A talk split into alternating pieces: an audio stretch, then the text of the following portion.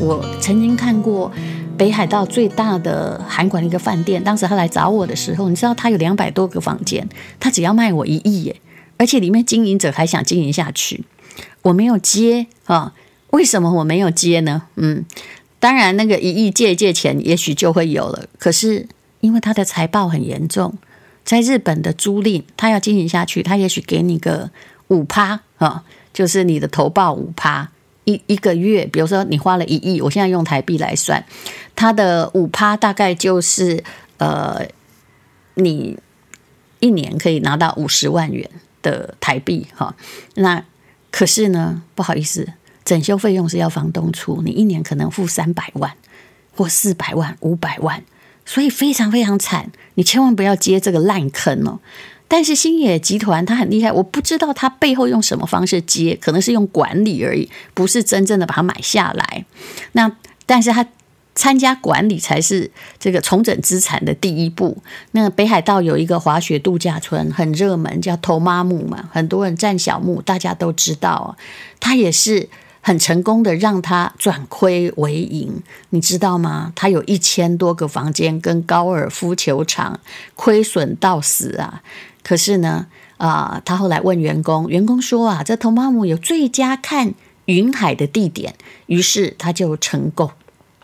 那么。呃，大家都想在清晨搭缆车到最接近天堂的咖啡厅。你看这句话打得多好啊！然后喝着咖啡，欣赏那个云海哦。于是呢，这个 Tomamu 变成星野集团获利第一。那其实本来就有缆车了。那这位总经理他征询的是谁的意见？是一个修护缆车的老员工。所以他，如果你是一看上不看下的人。那你也不会把集团做大，所以呢，他后来后来越来越成长。那台湾的这个谷关星野也并没有开很久。那我去过清井泽的 Hoshinoya，它因为不包含餐，所以它并没有台湾的贵。一个晚上一间房子大概是三万多块钱。那每一栋都是独栋的别墅，无论如如何哈？你住在里面呢？他其实很重视那个日本化，它不豪华，有一点像安藤忠雄那样的，或隈研吾做的，就是灰灰淡淡，然后原始的材料。可是你一进下去，你可是你一进入里面，你可以感觉到自己好像变成一个不一样的人，呃，突然变得有气质起来了啊。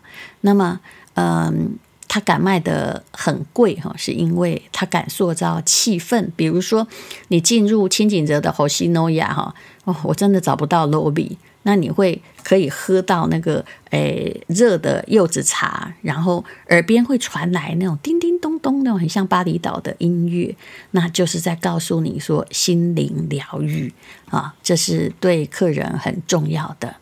那他也不提供电视，台湾的也没有。他提出的叫非日常概念呢，也就是尽量的把日常感跟你家里一样的感觉。他不是要让你宾至如归，好像回家哦，没有。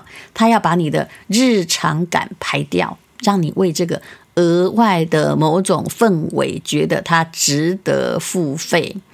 好的，那京都的 Hoshinoya 也是一样哦，他排除了日常感。好的，这就是星野集团。那么它的原则不多，但是它一直在用它的创新的点子，让你过着跟你原来想象不一样的生活。我想这个才是旅游。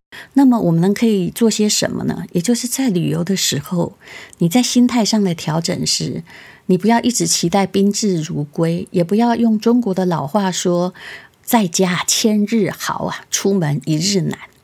我其实是蛮建议你让自己去住一个跟平常不一样的有气质的饭店，也许你会思考到不一样的人生。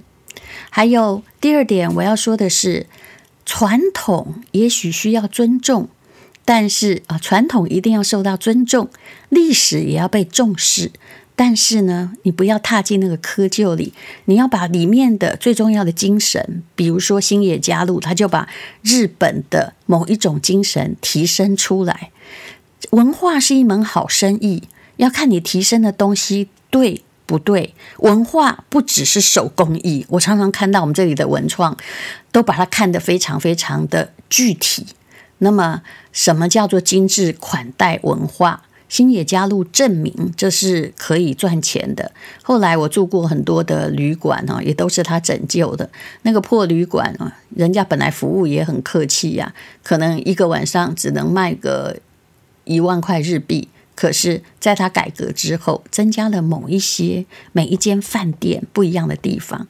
比如说，我记得我曾经到一个好像是热海的饭店吧，那个饭店真的很破，你住在里面也觉得说，我为什么要花这么多钱？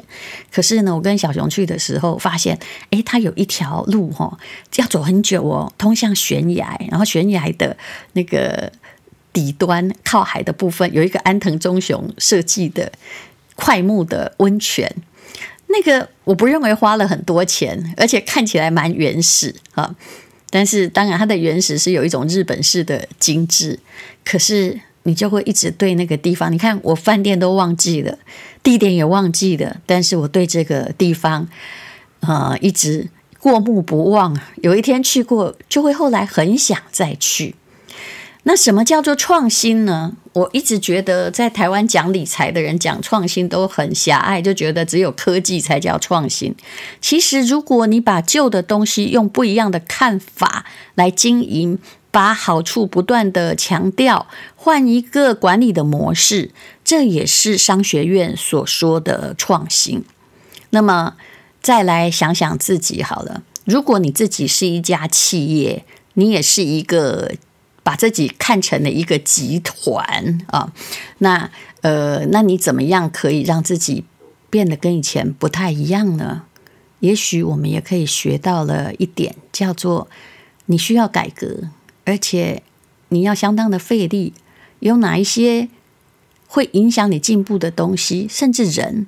你可能要暂时把他从你的人生中删掉。哎，我不是叫你去杀了他，我的意思是说他，他你他的意见你可能先不要参考，不要每次做什么都去问那个老人家的意见，说啊，我那好，啊那不好。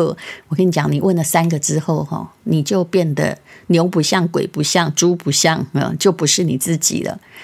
那创新是要有代价的，也许你会众叛亲离，但是只要你确定你是。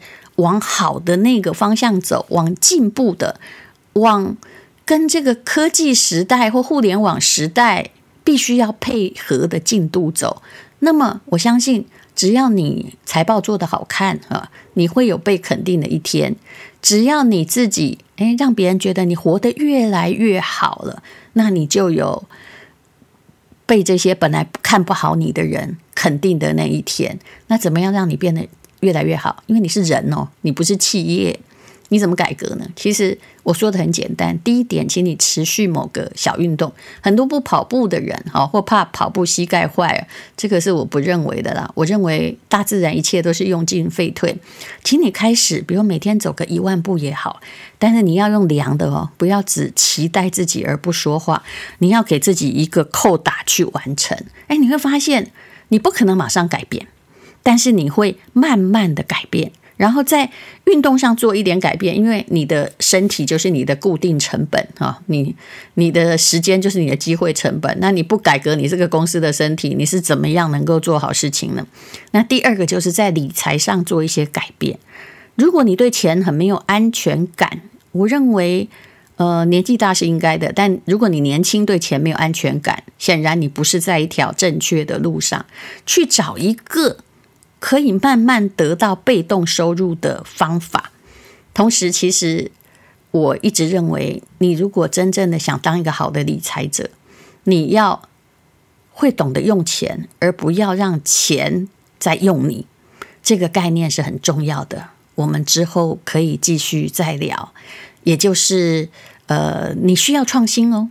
不管怎样啊，那个星野集团本来是一个八十年的企业啊。那他呢，有二十一个股东，其实跟你一样，像我可能就是，哎，用我不准呢、啊。其实我自己创新过很多次。假设你现在三十岁，你你其实你的脑袋有很多股东啊，那些股东很可能是你爸、你妈、你叔叔啊、你老师啊。